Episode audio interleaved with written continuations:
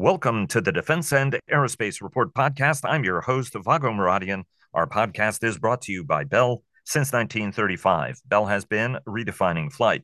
Learn more about its pioneering spirit at bellflight.com. Joining us today is Dr. Jack Watling, the Senior Research Fellow for Land Warfare at the Royal United Services Institute the world's oldest think tank. Uh, he is one of the world's leading experts on ground combat who has studied conflicts worldwide and across history uh, and has had a considerable focus on the Ukraine war, uh, where he has uh, spent some time on the front lines uh, to divine the lessons uh, from this conflict. And of course, uh, he has been a past uh, guest on our strategy program. Jack, thanks so very much and welcome back. It's good to be back with you, Vago. Uh, it is a pleasure indeed. We saw each other briefly at uh, AUSA, uh, and it is a pleasure to to welcome you back. Before we get started, our daily podcast is sponsored by Bell. HII sponsors our global coverage. General Atomics Aeronautical Systems sponsors our strategy coverage. Ultra Intelligence and Communications sponsors our command and control coverage, and GE Aerospace sponsors uh, our air and naval coverage. Uh, Jack, um, a lot of discussion, uh, you, you, know, about uh, where uh, Ukraine stands in its war to regain as much of its territory from uh, Russian uh, occupation. Obviously, uh, Israel's war on Hamas in Gaza has taken a lot of attention away from the conflict, but it is still an incredibly consequential conflict that's going on, stalemated to a degree. Um, Russians counterattacking in Avdiivka. Walk us through where we stand right now in this war because the last time we spoke, Ukraine really had seized quite a lot of initiative uh, to not only blunt the Russian assault, but actually reclaim a bit of territory. So the Ukrainians have been conducting offensive operations for a number of months. Uh, the premise of those operations was to try and break through Russian defense lines. That effort has now failed, uh, and I think we can be fairly definitive about that. Um, and so the Ukrainian military has shifted to attempting to circumvent those defense lines through a mixture of pressure on the flanks. We're seeing uh, a building uh, harassment of Russian forces across the Dnipro. Uh, we're also seeing the harassment of the Black Sea Fleet and strikes in depth.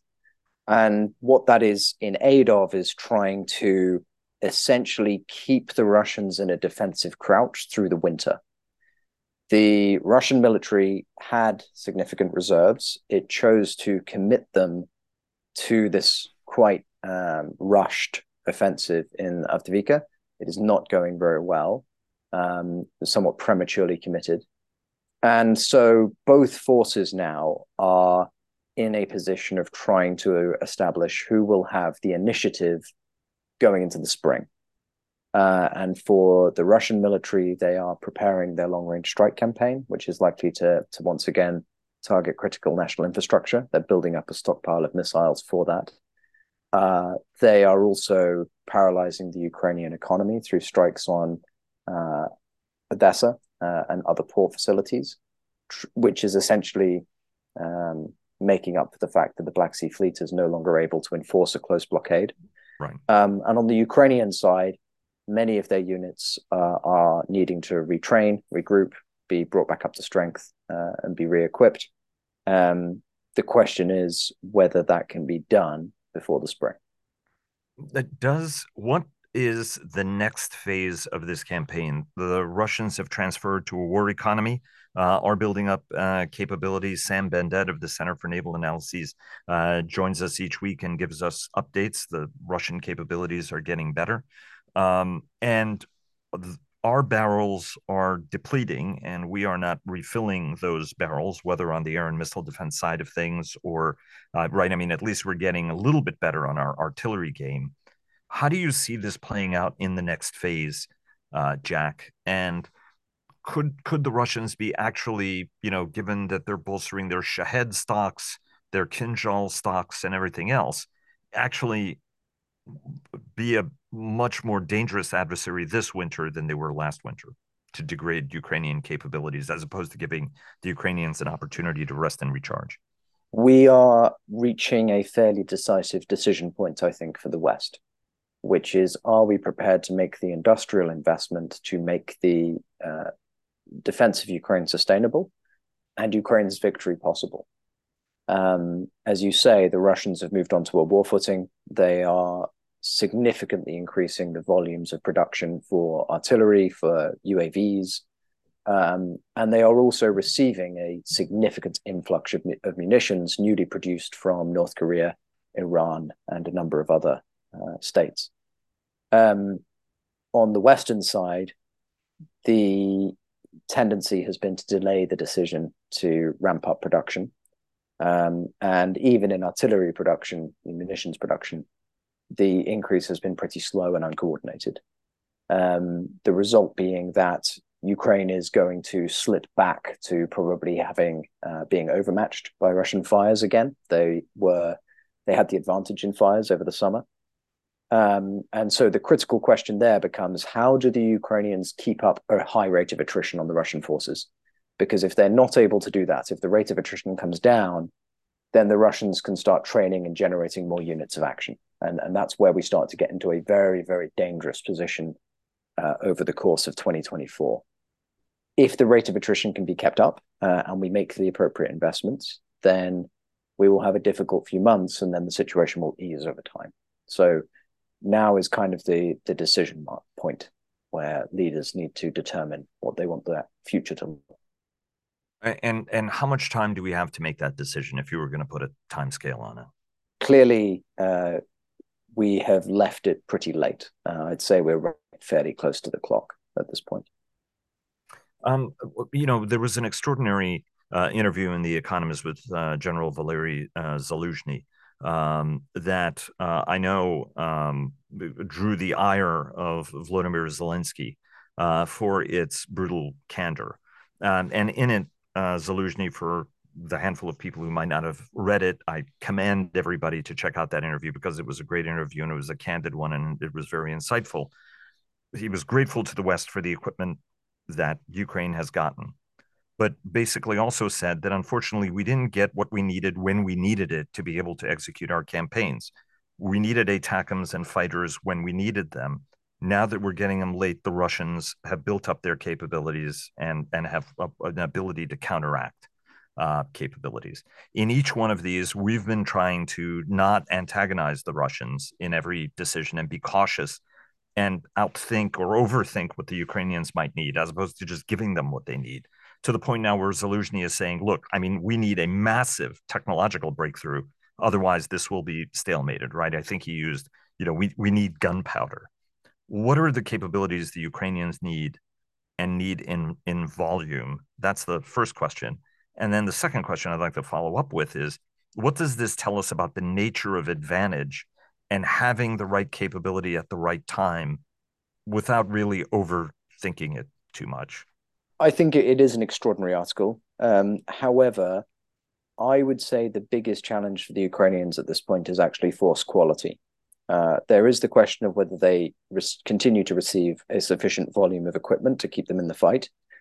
Um, but throughout the offensive, one of the biggest challenges was the scale at which Ukrainian units were able to synchronize effects. Uh, essentially, they were fighting, you know, a brigade was fighting two companies up.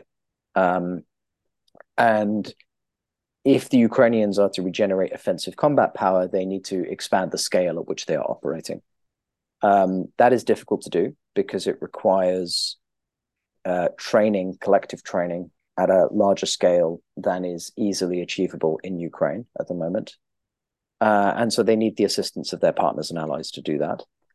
Um, and they also need assistance in training staff officers uh, who can plan and execute higher intent laterally because they've significantly increased the size of their force uh, and of course, it takes a long time to train staff officers.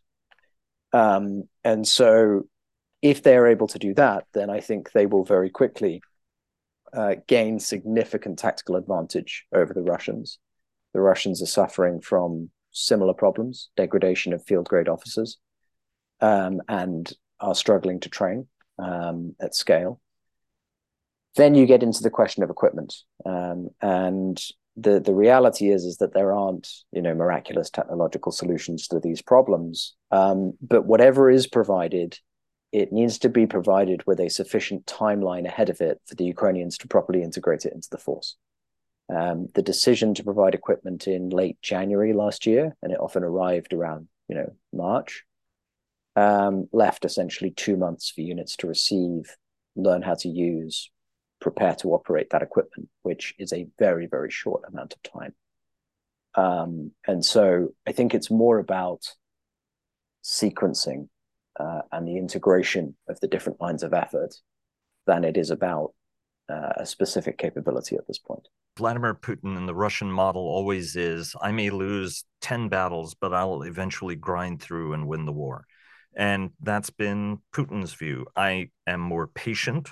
I will throw more people into the meat grinder.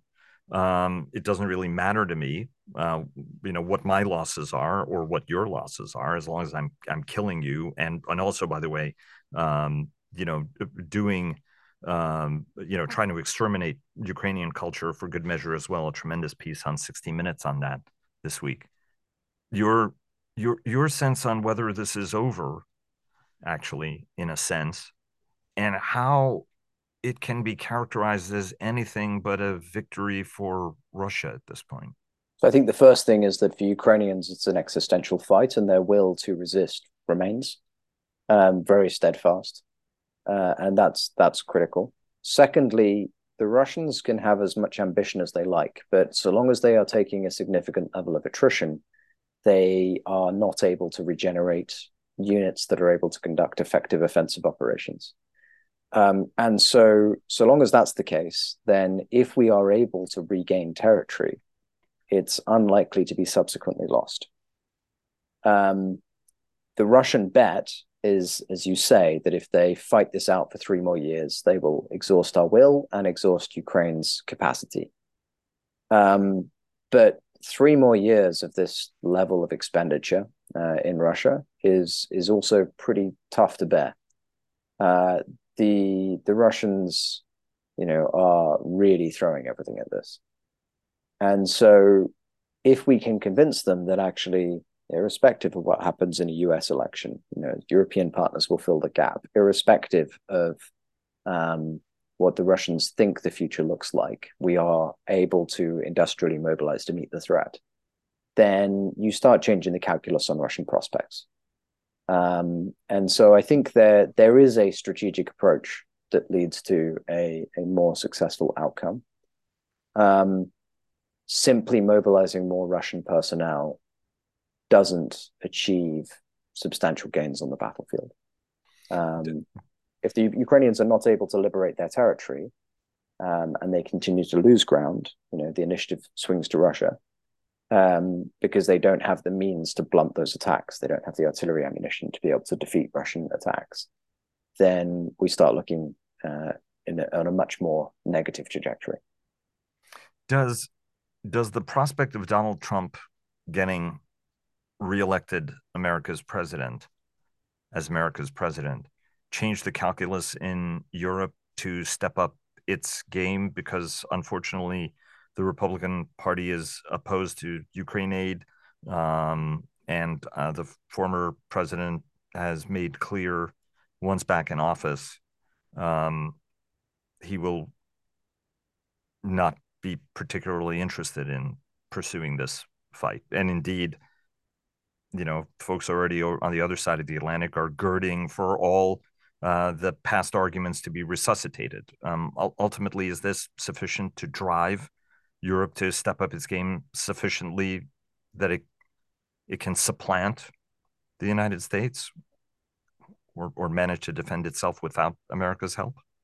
Oh, I mean, I don't think Europe can supplant the United States in terms of what the United States brings, but whether it can meet, Ukraine, meet Ukraine's defense needs by the beginning of 2025 is uh, it, certainly has the capacity to do that if it decides to make the investments.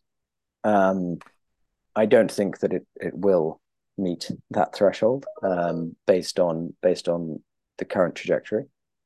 Um, but if the electoral politics in the US are looking less and less certain, uh, then it will absolutely start to shape European decision making. Um, and I think the experience of Trump's last term shows that ally for allies at least, you know, all bets are off. um, there isn't necessarily a strong correlation between what Trump says and what Trump does. Um, so there's a significant level of unpredictability involved, but uh, well, you saw Donald Tusk's um, recent statements to the European Parliament uh, about the the very serious risks that Europe perceives uh, from a Trump presidency. So those conversations are already very much underway. Uh, and it's it's very interesting that Poland decided, I mean, for a whole variety of reasons, but Korea, uh, as a preeminent uh, supplier, was certainly you know not missed on a on a lot of people for both its armor and its uh, artillery systems, even if uh, Poland is relying on the United States, obviously, for combat aircraft and the like. L- let me just uh, ask one clarification: Are the Russians getting any better? uh, Jack, and in their right. I mean, we talk about their capabilities. You talked about training being the issue on both sides and a paucity of um, sufficiently trained people.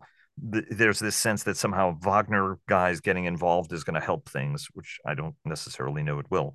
From your standpoint, are the Russians getting better ultimately as they do this? Structurally, they have resolved quite a lot of the issues that were hampering their ability to conduct defensive operations uh, this time last year. Uh, and we've seen a move away from disposable troops, as it were, towards a more standardized set of line units that, that have a, a clear training process and an equipping structure. Um, so, in that sense, institutionally, structurally, they're improving. The, the availability of certain capabilities like Lancet and so on seems to be uh, improving. Um, but in terms of the competence of their soldiers and junior officers to conduct offensive operations, it is still a mess. Uh, and that is that is uh, not helped by the fact that they keep prematurely committing units. So um, at the moment, we are not seeing a, a significant increase in force quality. Uh, and really, there's a race to improve force quality on both sides. So uh, that's that's a really critical factor. Are, are the Ukrainians uh, getting better? I mean, Britain has now surpassed, I think, 80,000 Ukrainians trained so far, whatever the number is. Very admirable figure. Uh, and you talked about the sheer time it takes to grow uh, battlefield leaders. On the other hand, this is a very kinetic environment, and and and soldiers that have survived scores of engagements. Uh, you know, the, the, the next time they go out, it's the last time they go out. I mean, ultimately, how are the Ukrainians doing?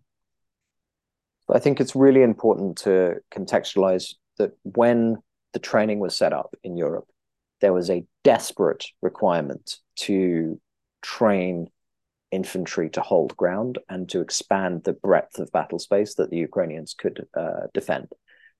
Um, defensive operations are much easier than offensive operations, and so the training is five weeks. Right now, in the Second World War, the minimum British soldiers got was 20 weeks and it was significantly more than that for most specialisms um, before they were considered basically competent. And so uh, the Ukrainians get very little training, and and that hampers their ability to conduct offensive operations. It is it's not just the individual skills; uh, it's also the t- opportunity they get to work together in larger groups, right? A battalion and brigade. Um, a company you see them do collective training, and therefore their companies can fight pretty well as units. Um, but when you start getting above that, uh, it, things become more challenging. Um, synchronization becomes harder, and so um, this is this is how we need to re-gear the training. You know, which is something that we can do, uh, and it needs to be done collaboratively with the Ukrainians so that our training pipeline feeds into theirs. Um, but it's it's a really important line of effort. And and very briefly, if you were going to put what are the handful of systems you said that the training is ultimately the most important thing at this point but they still need things and we need to get to the next generation of things that they need from your standpoint what is on the thing list that they need um, both in in terms of uh, defending but also to be able to press the campaign forward next year tactical air defense, number one, so that they can keep the VKRs off them. Because if the Russian Air Force can gain medium altitude uh, dominance over the front, then that could genuinely change the military situation. Uh, artillery ammunition, they need about 2.4 million rounds a year. Um, barrels, they're going to need about 1,800 mm, barrels a year. Um, protected mobility needs to be repaired. Uh, and you know that that's very important. Um, medical logistics, absolutely critical. Breaching equipment, you know, they're still going to need MICLICs and and other things. Um, yeah, I, I could I could go on. Um, UAVs, you know, there's a continual demand for UAVs, um, and command and control systems uh, as well, radios and so on. Um, so there, there's a fairly significant shopping list. But the thing about it is, uh, GMLRS. You know, there is a, going to be a continued need for GMLRS to be able to prevent the Russians from concentrating fires. Um, but none of those items solve the problem, right? And uh, far too often, people have focused on this technology or that technology as transformative. Um, ultimately, this is going to come down to training, mass, tactics, planning. Uh, it's not going to come down to a Wunderwaffe. Um, let, me take you to um, the Gaza war. Um, at the time of this uh, recording, Israeli forces had surrounded uh, Al Shifa Hospital, ditto for Al Quds uh, Hospital, I think a little further to the north uh, in the strip. Um, Israel maintains that there were command and control centers uh, under those hospitals and that the buildings should be evacuated to allow them to conduct military operations. Uh, the Hamas led medical authority in Gaza rejects that claim, as do some international medical staff at the facilities. That said, some do concede that there could be tunnels far below the buildings that they're not unaware of. Um, Hamas is a brutal terror group. It puts no value on human life, whether there are Israeli Jews, Israeli Arabs, Thai guest workers, uh, or the Palestinian civilians that they put in the in the middle uh, of all of this. Indeed, by design, right? The goal is to put Israel in a position to cause even more civilian casualties, um, to further enrage not just Muslim but international public opinion. Um, Hamas's and, and, position is that it wants a military solution to this conflict, um, right. and it achieves that by making this a regional war. So Hamas is trying to drive escalation and it's trying to right. diplomatically isolate Israel by forcing Israel to fight in a way that uh, necessarily causes very significant pushback internationally. Exactly. And so my question is if Israel's stated aim is the eradication of Hamas, which is a movement, right? How what is the key to success in this military campaign um, where international public opinion irrespective of the the the tragedy of October 7 is is turning against Israel. What is the military ground combat solution here? And is it actually a tenable? Is it an achievable aim from your standpoint? Um, so Israeli rhetoric has drifted a few times on this, um, but the the more realistic uh, stated aim is to degrade Hamas militarily and politically, right? To remove its ability to control territory so that it, it can't uh, govern territory and repurpose aid and infrastructure development and so on for military means.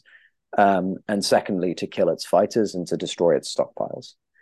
Um, killing its fighters and destroying its stockpiles, I think, is eminently achievable. Uh, removing its governance is uh, it depends on what the political structure is that follows, um, and so that's not as guaranteed, but it is achievable. Uh, eradicating the ideology, I think, isn't. Um, however, I think the view among quite a lot of Israel's security personnel is that they need to discredit the ideology. The ideology is that there is a military solution to this conflict for the Palestinians. And I think the the IDF want to demonstrate very clearly to Palestinians that there is no military uh, solution that ends well for them. And so, what Hamas has been selling them for quite some time is uh, a lie. Um, whether that is the message that is taken up, we'll have to wait and see. Um, but I think a lot of Israeli officials look at, say, what has happened to Daesh, the Islamic State, um, and to a number of other ideological movements when they have lost their control of territory and a significant amount of their military capability, and have essentially taken the view that they can live with Hamas as a terrorist organization. They can't live with it as a shadow government. Um, so there are elements of what the Israelis are doing that I think are achievable. Um, but the longer term strategic outlook is much less certain. Not not least because the Israelis, you know, weren't anticipating this, and they've come up with their plan on it, you know, very very quickly. Um, and so they I, they don't know how this ends. Unfortunately, uh, and it's uh, been often discussed. Unfortunately, uh, that you know Israel's calculus was unfortunately for some time to build up Hamas uh, as uh, sort of a divide and conquer tool to sort of avert a two-state solution uh, as well. and now we're kind of coming around that mowing the grass is not necessarily the right approach to this international pressure is mounting uh, on Israel, as you said, right? The Hamas strategy is to put Israel in an untenable position.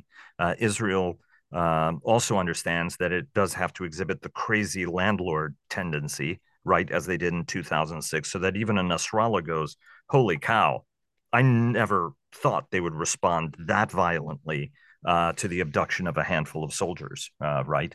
Um, and and so right it, in each cycle it has to sort of amp the outcome in order to gain a deterrent margin. And there are some who say it's one of the reasons why Nasrallah hasn't acted up again is he understands what could be coming his way. And it was very very bad the last time and the Israelis are in no mood to sort of be trifled with this time.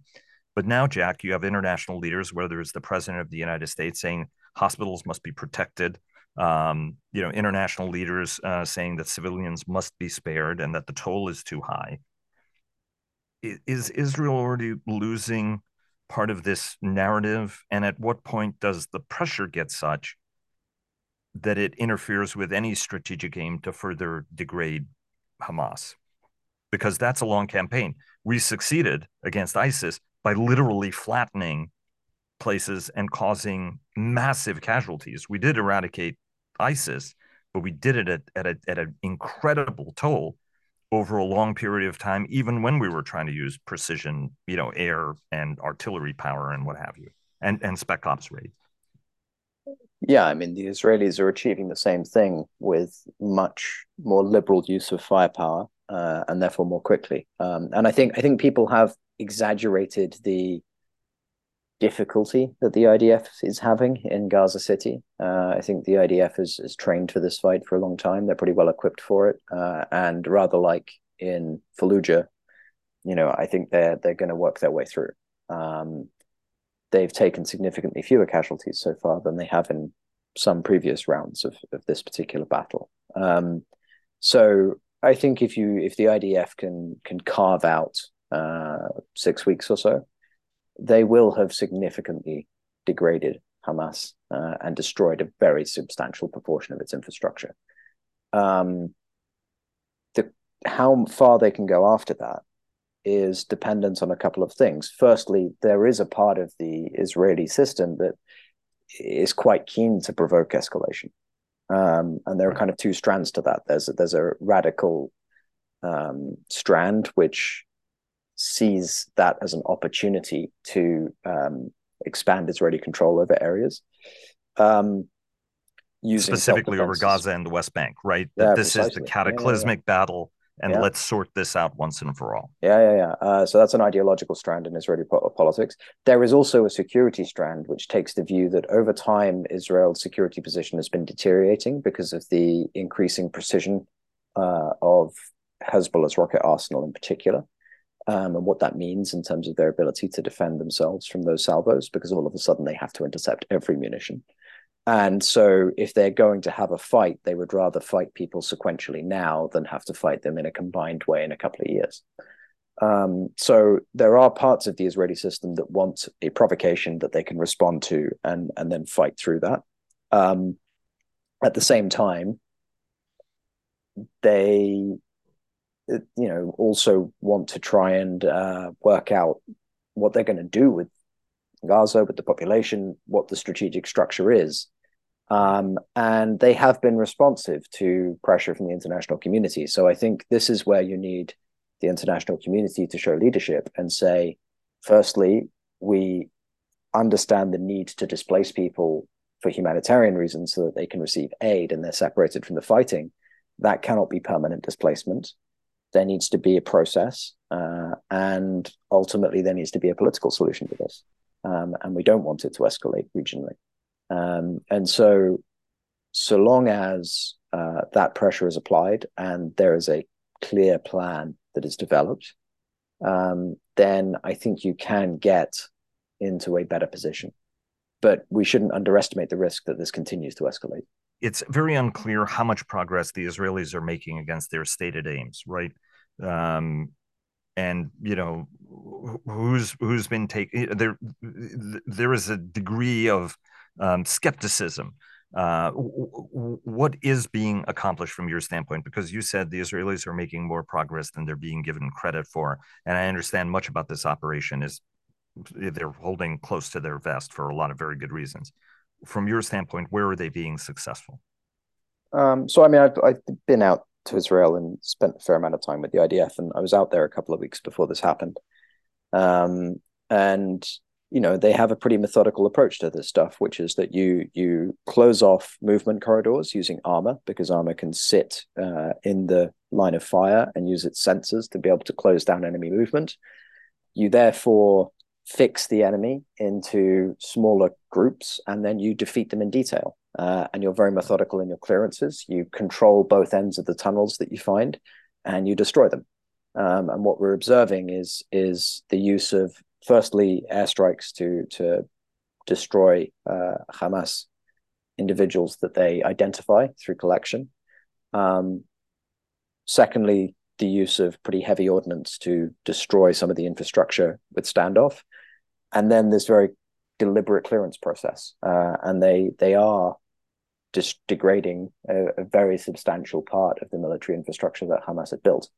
Um, they're having to because when they when they don't, and they advanced over this infrastructure and don't destroy it, Hamas uses that infrastructure to infiltrate behind them, and they start getting um, RPGs and other munitions uh, coming at them from various angles. So um, I think they're going to be pretty methodical, but in terms of military advantage, Hamas is not uh, inflicting some significant losses on the Israelis at this point, either in terms of armor or in terms of personnel for some 20 years, the U.S. Army has been talk- talking about the imperative of getting better at fighting in cities.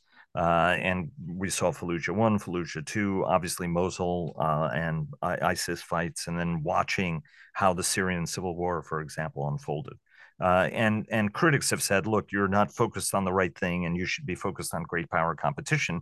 And the army points out, you know, that China and Russia also have cities. And it was in those cities, for example, in World War II, that some of the bloodiest fighting took place, whether uh, it was Stalingrad or elsewhere.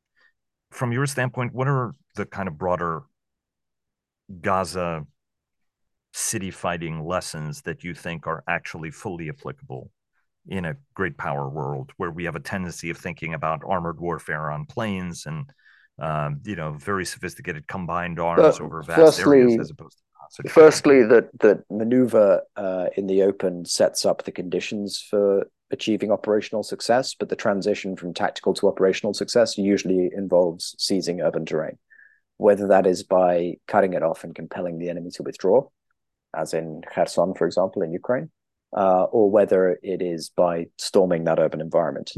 Um, and your ability to do that is critical to the you know, effectiveness of your ground forces um, I think we're seeing some interesting things about the impact of air power, right? People talk about urban terrain as protective. It's not very protective if the enemy can establish medium altitude coverage over urban terrain, uh, because the the weight of those munitions will invalidate uh, the protection offered by the urban environment. And so, uh, the first challenge to defending urban terrain, I think, is actually an air defense problem. Um, and then there's the question of how do you maintain movement? You know, a lot of people, a lot of forces that conduct urban defenses actually lose. And they usually lose because they lose control of the ground lines of communication into and out of the urban space, because that means they're not able to rotate troops, they're not able to resupply. Um, and they often lose significant casualties on those GLOCs while they're doing rotations. That's certainly been the experience in Ukraine. And so fighting around the city often sets the conditions for how the fight goes inside it. Um, and, and the two problems are intimately related. And then the third thing I think is that it does take a fair amount of specialist training and specialist tools. Um, and, you know, generalist units that have not spent significant time training in that space will struggle. They will they will take a lot of casualties unnecessarily. Um, whereas if you have units that are prepared and are properly equipped, adopt the right tactics, then it is a surmountable problem. So, so that the tunnel challenge is not as insurmountable. The initial armchair general's view, right? Uh, the tunnels are so pervasive, there's no way they're going to be able to operate. Well, I think people have this vision of, of everyone sort of trying to clear their way through tunnels. And sometimes that is necessary. Usually it's not. There are lots of ways of making a tunnel pretty uninhabitable. Um, and so tunnels slow down tempo in the same way that mines do, right? And we, we face this problem in, in Mosul where the combination of IEDs, which Hamas actually hasn't been using a huge number of in Gaza, um, combined with subterranean infrastructure meant that you had to be so deliberate in clearing urban space in order to make sure that you couldn't be infiltrated from behind. Um, and then you would take a lot of casualties.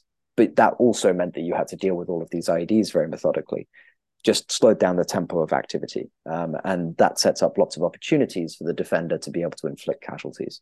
Um, in this context, uh, yeah, it, means that the Israelis have to be slow and deliberate, but uh, they Hamas doesn't have the tools that a state adversary would, right? This isn't a great power conflict. So, um, in some ways, it's a much simpler challenge for the Israelis just because the adversary lacks the capacity to inflict, um, well, to punish them when they make mistakes and to exploit the opportunities that are created by things like the, enforced deliberate clearance.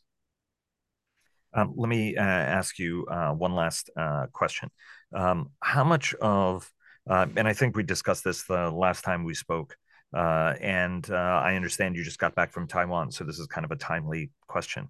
Um, there is a lot of focus, and, and there are some in Washington who look at both what's happening in the Middle East and what's happening in Ukraine and say it's not particularly relevant, and that our focus should be uh, on uh, the defense of uh, Taiwan. Uh, at the end of the day, Taiwan has major cities. It has a porcupine strategy it has some elements that are similar, other elements that are not. What is it that we're seeing in terms of capability, ideas, operational concepts that we're seeing either in uh, Israel's war against Hamas or Ukraine's war to liberate itself or Russia's campaign to uh, make, uh, you know, to collapse Ukraine that are lessons you think that are particularly applicable now as we try to build up Taiwan's capabilities? So the first thing is, is I think the the strategic lessons are actually uh, feed into one another, right? If if we boast and we often do that, hey, Russia has the same industrial size as Italy, right? You hear that a lot, and yet Russia is outproducing NATO. Um, what deterrence message does that send to China about how serious we are, right? Uh, so there's that point. The other point is if you're talking about a fight over Taiwan for the US, you're talking about the need to control the sea lanes of communication throughout the South China Sea, which means you need a lot of countries in the ASEAN group that have various relationships with China, often testy, but don't necessarily want to be in a full conflict, who need to give you overflight rights, basing rights, who need to give you permission to operate from their territory, who need to potentially help you control those SLOCs, some of which are part of their sovereign waters.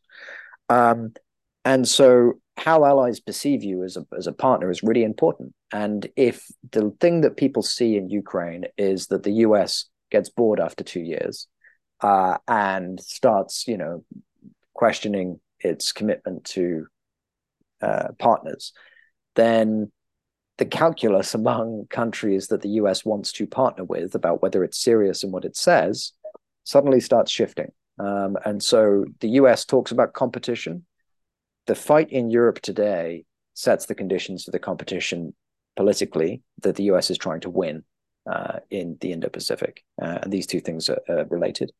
Um, operationally, I think it's really worth looking at the Black Sea and seeing how sticky uh, blockades are and thinking very carefully about how you uh, open blockades. Um, I think also there's often a very heavy emphasis uh, in Taiwan on defeating the first wave. For me, defeating the first wave is kind of the easy bit. You can counterattack them. It's if the second wave gets across that you're in real trouble. And so the emphasis needs to be very clearly focused on how do you defeat the second wave in depth of people trying to cross the strait. Um, I think there's a lesson in terms of the continuity between gray zone, uh, a short attempt at short, decisive fait accompli and a long war. Um, people often talk about these as separate vignettes to be wargamed, and actually one feeds into the other, right? One the the shadow play sets the conditions for the fait accompli attempt. The fait accompli attempt, if it fails, turns into a long conflict, and so you have to look at these as a related uh, set of um, contingencies, not as uh, separate contingencies. Um, and then there's the question about efficiency of air defense um, and the fact that you know Taiwan is not going to be able to uh, intercept a significant proportion of the munitions that come its way, and it is going to have to uh, prioritize what it intercepts and what it defends um, in order to be able to keep the PLAF, the Chinese Air Force, out of that medium altitude band above the island. That is a strategic imperative. And so, how it looks at uh, maintaining a sustained air defense um, is is going to be absolutely critical. I mean, there there are loads of lessons. Um, I could I could go on for a while, but I think the the view that some people have that these are unrelated, that we one's a distraction from the other, that there's nothing to learn, the theaters are very different, um, is retreating into a world uh, that people would like to live in. You know, where they can play with the with the train set that interests them, uh, rather than right. actually dealing with the world as it is and not least because China, Iran, North Korea, and Russia are increasingly collaborating in this conflict, and it's becoming an increasingly uh, joined up problem in any case. So, you know, you can't you can't overlook that. Let me ask one uh, last question. Uh, you and your uh, team at RUSI uh, did an incredible job sort of specifying the amount of Western componentry uh, that actually fuels the Russian military and has fueled it for the last couple of decades. And we still have incidents of, you know, computers going to a former satellite state and over to the Russians, or washing machines and consumer electronics and the like. You know, Western companies boasting about how many you know what dryers uh, or dishwashers Tajikistan is buying, you know, as if the Tajik middle class is is interested in upgrading their their tableware cleaning technology. And we're, um, we're still seeing high end uh, export controlled chips being sold from U.S. companies pretty much directly to the Russians via you know a couple of middlemen. Um, so uh, this is an ongoing problem. I see. Okay. Well, so much for my, you know, I, I was hoping because you were part of a, a team and there were hearings in the United States and elsewhere, right? I mean, are we making any progress on this whatsoever? Yeah, because absolutely. After your no, report, no, like, there was some seen, focus on it, right? You, have seen it, uh, more sanctions, individuals being sanctioned. There have been prosecutions. Uh, people are mobilizing on this issue, and and progress is being made. But it is a, it, it's not a problem that you solve, right? It is a, it is a, it is a continuous threat that you manage and it's about how much gets through. It's not whether things get through. So uh, the question is can we maintain our vigilance and can we keep up uh, proactive enforcement? Or do we become complacent and settle back into a situation where we say well you know we sanctioned these guys so uh, that that's enough and the answer is no, it's not. You have to you have to keep up the effort. And you have to keep up the focus. Um, and you know there are lots of folks doing that. So I think um, it's a it's a struggle that is ongoing. Jack, thank you so very much. Uh, always a pleasure having you on the program. Uh, really appreciate your time and already looking forward to welcoming you back again. Thanks so much. Good to be with you.